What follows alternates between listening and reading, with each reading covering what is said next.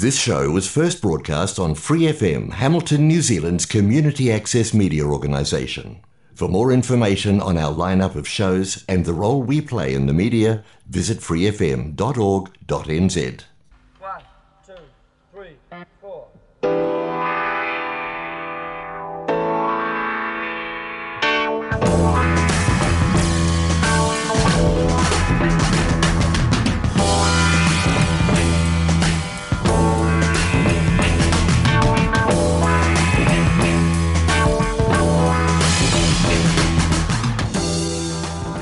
Welcome to WTS Waikato, sharing the hyperlocal, controversial, and quirky stories of the Waikato region.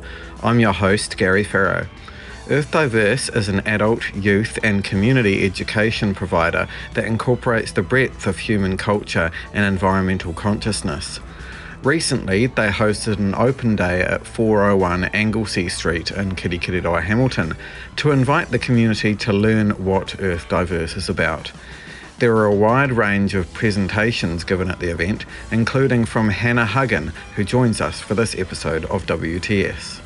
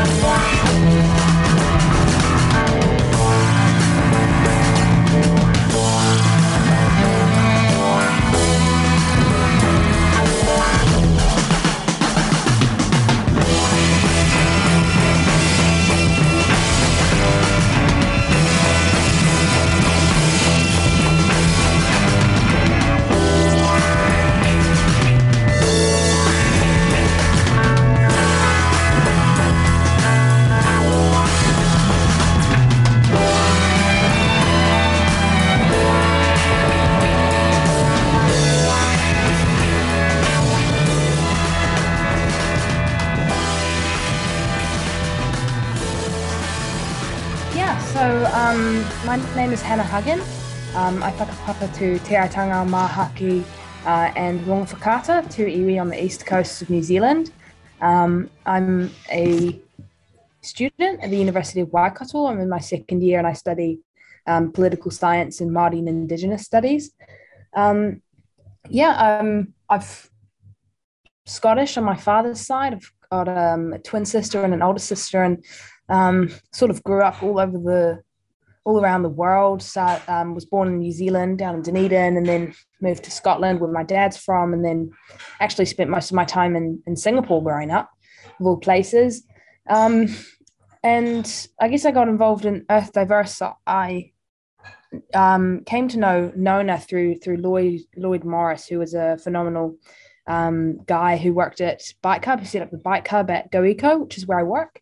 And um, yeah, he introduced me to Nona, and I've just sort of been uh, became immediate friends and been working with them and working how we can support them or how I can support them ever since.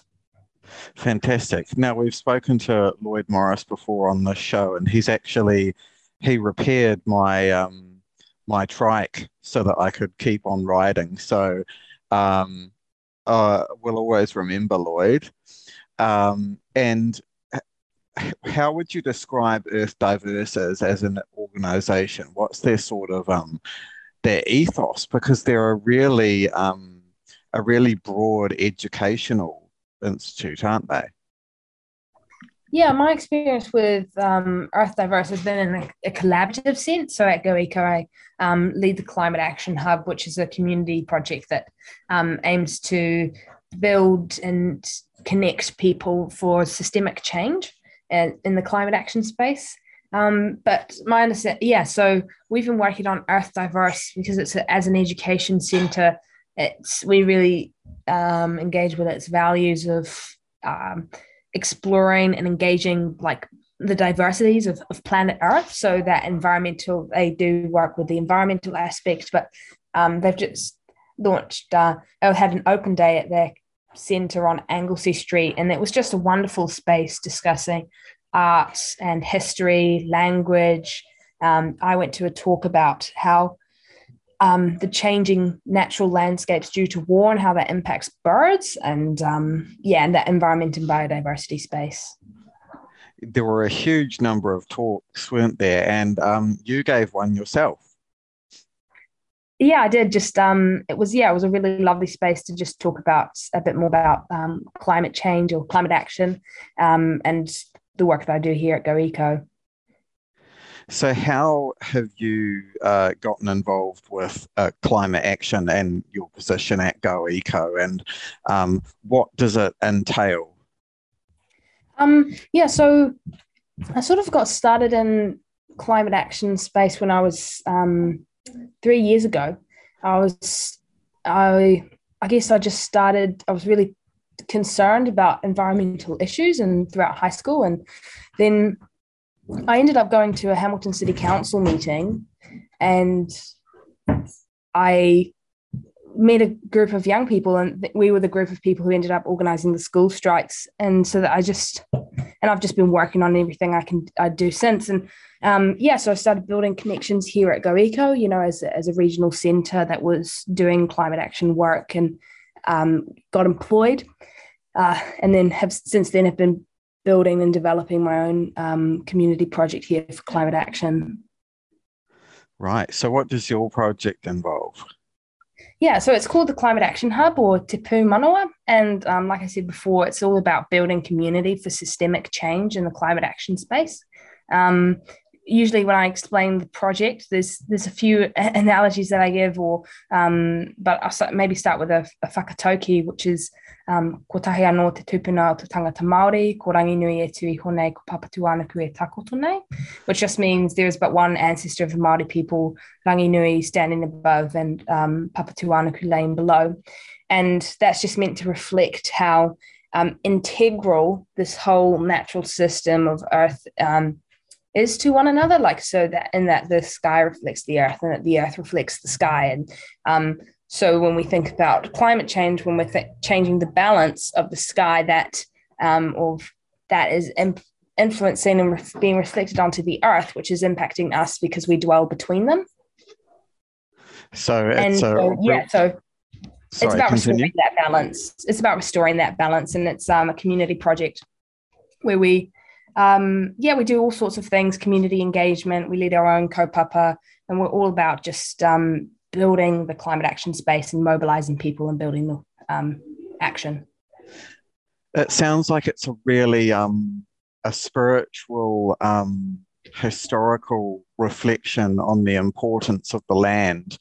Um, is that something that you have always felt, or is it something that you have become attuned to uh, in Aotearoa? Okay, yeah, so I can um, only respond to that through my worldview um, and my lens of being Maori and being Maori in New Zealand. So I, I do feel that um, though I continue to on my journey of reconnection with Te Ao Māori and what that means for me, I think that connection to the land has always been there, whether I know it or not, because that this the places that I whakapapa to, um, my ancestors and their connection to the ancestral territories, the ancestral territories that they fought for, you know. So um, yes, connection to land is very important to me, and I think that that com- naturally comes through in the work that I do, and I've seen that connection in my mum, and it's it's it's integral to who we are as human beings. We need the environment to to sustain us and we cannot thrive if the environment doesn't thrive because that's what we depend upon absolutely uh, and how did you get into um, Maori and Indigenous studies because that is um, that's a big journey to set out on. Yeah, um, so my connection to Te Ao Māori has has been it's um, it was obviously I, I can't talk about that with without a- acknowledging uh, colonization and the impact that that had and um, of distancing myself and my whānau from from Te Ao Māori. And so recently there's been a huge reclamation journey that we've um, been undertaking um, as, as a whānau, but particularly spearheaded by my mum. And um, so I grew up overseas. So there was that there wasn't that connection to Aotearoa that's you know because I didn't live there. Um, but coming back, that was something really important. And my mum came back for her family, and so that we could start building that. So it was just it felt like a natural first step um, for me to to if I can have the privilege of learning about Māoritanga and um, Maori Te Māori in an academic sense, then that was something that I, I wanted to partake in. And, and it's been a really, really valuable journey. So is your um, mum Māori? Yes. Yeah. So my mum's Māori and my dad's from Scotland. Yeah. So that's a really interesting um, dichotomy to have, isn't it? And, and your your upbringing, you've sort of been able to see it from um, both perspectives, I guess, or both both environments. You know. Yeah, I think because my dad isn't like a, a, a he's um he's not a New Zealander, so he grew up in in Stirling, and they actually met in Glasgow. My mum went over um, to work, and uh, my dad was studying, and um, that's where they met and um, had my older sister and then came back to New Zealand because it's obviously very important to my mum to be here. Um, and I think it, it, has, yeah, it has been interesting to watch my dad's journey as my mum chooses to reconnect and the the choices and um, perspective that he takes to obviously support her and and realize and come to know about his role in, in being in Aotearoa, you know, as as an immigrant, but an immigrant from Scotland and a Pākehā, and the privilege that he experiences because of that. And um, but you know that is that is an experience that New Zealand is facing. You know, we all have have loved ones who um, come from all over the world, and it's really important to acknowledge how we can um, exists and honor Te Tiriti whilst acknowledging um, and honor that reality of of um, having whānau and family members that we all love. Absolutely. Now you're working with um, climate action at the same time as um, paying attention to Te Tiriti. Mm-hmm. That is a really big um, that's a big breadth of stuff that you have to be mindful of. Um, I, I, suppose at the same time as being environmentally conscious, you're also being uh, conscious of um, uh, cultural connections to Aotearoa. So um, I imagine that's a lot of room taken up in your head there, thinking about all that. Uh, yeah, um, it, it is. It certainly is. I mean, I think climate crisis is is taking up enough room. Um, as so, I guess uh, how how I've come to to deal with that is learning how climate crisis is is an issue with how our society isn't structured around ecological and planetary boundaries, and it's that so having that as a a basic understanding then lends itself to realizing why we also have other environmental issues, why we also have social issues, because we don't put people and planet at the center of everything. So, and it's started to come more aware of and learn more about how all of these things are actually integral and interconnected to one another. And um, you know, I have friends who who work in all sorts of different spaces in the disability advocacy space and and um, working on decarceration, like all these things. And I've come to realize that that's like a, a, a knot, and we're all just pulling at different strands of the knot to unravel it. So my work is just as important as someone else's work in the social justice space. So I guess by me focusing on climate justice, I'm doing my part and my role in um, untangling everything that you really focus on it as a collective um, movement then really. I mean i suppose with uh, individual organizations the likes of uh, go eco and earth diverse uh, we think of them as being on their own mission. But i guess uh, basically it's important to be mindful that all organizations, uh, community organizations, and particularly ones um, looking out for uh, underprivileged or um, exploited uh, peoples, um, they are all working on the same mission together. Mm-hmm. Yes, yeah, absolutely.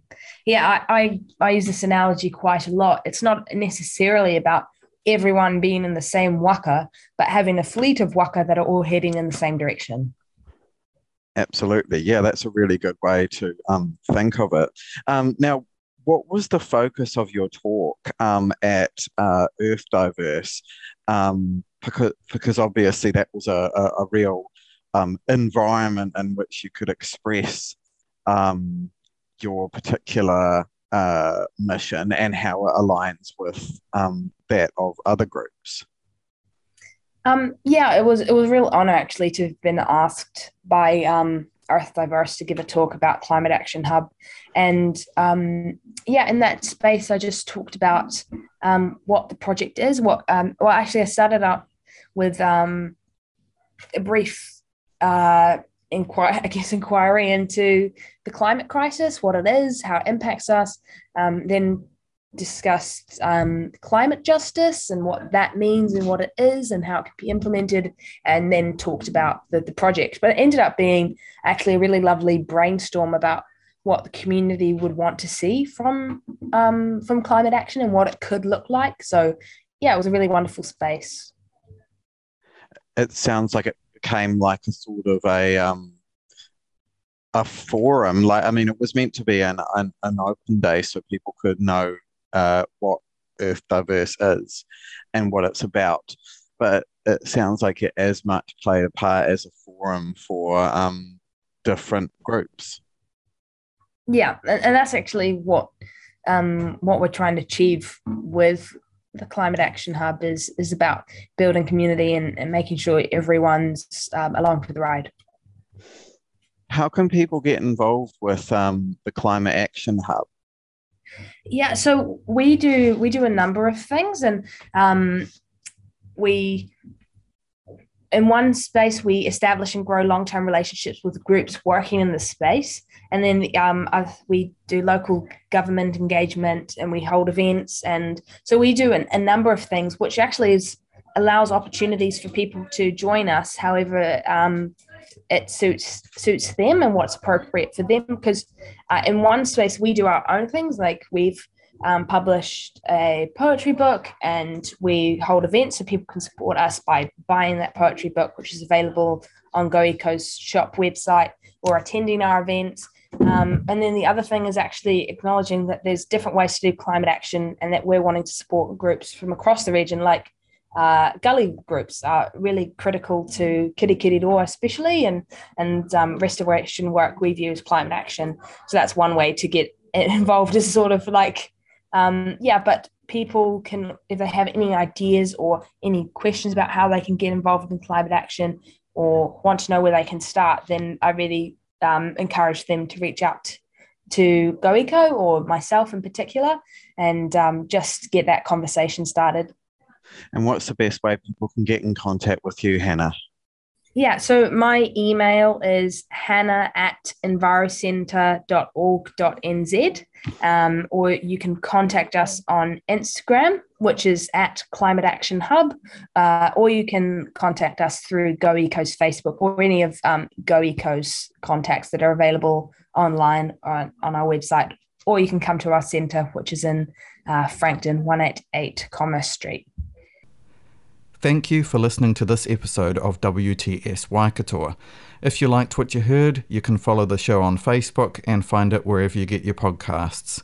Thanks to Free FM, the Community Access Media Alliance, and New Zealand On Air for making this show happen.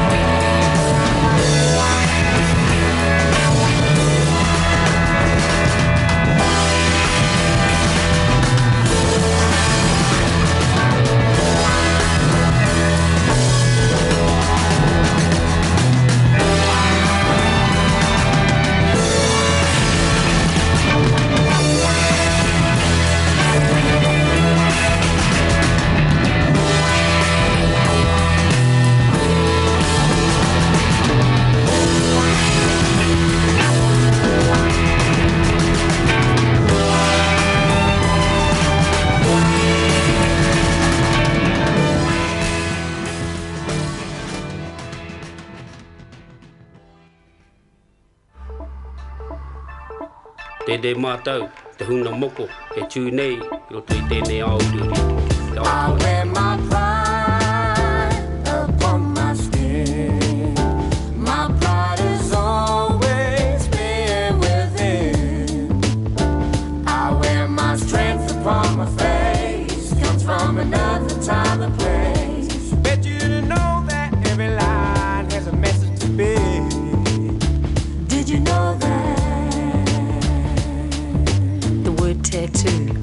Describes the marking of patterns by inserting coloured dyes under a smooth skin. The word moko represents a traditional custom in which spirals, unique to Māori, are carved deeply below the skin's surface to produce a groove scar. The whole ceremony was tapu, the tip of a bird bone chisel dipped into sooty black pigment tapped by a beater to the sounds of songs created to soothe the painful process of creating moko. So don't use that word tattoo. Every smile has a name, every line on the face.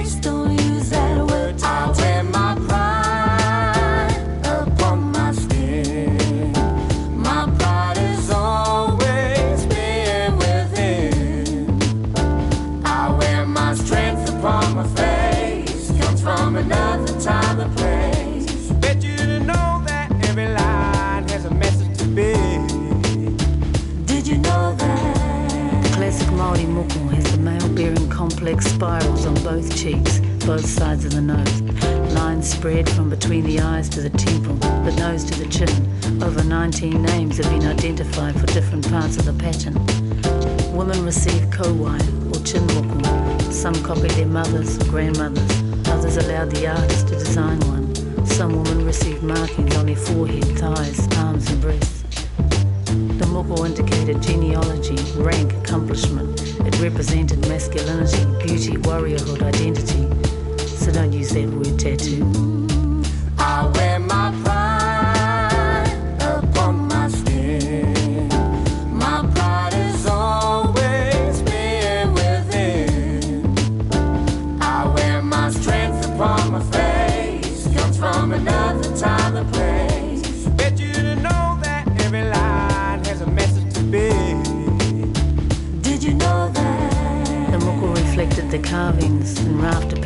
Inside the whare tipuna. Some were made so distinctive they were like an autograph, a beautiful signature written all over the face. In 1815, Te Pehi Kupe drew his own moko without the aid of a mirror, every line firmly in his mind. And then he drew the moko of his brother and son. Did you know that? The moko reflected the Māori way of life. Everything was connected. Art, religion, death. For this generation, the kauae moko was only seen in paintings. But now those images have come to life. Netana Whakaari said in 1921, You can lose your most valuable property through misfortune in various ways. You may be robbed of all your prized possessions, but of your moko you cannot be deprived except by death. It will be your ornament and your companion to your last day. Don't use that word tattoo. I wear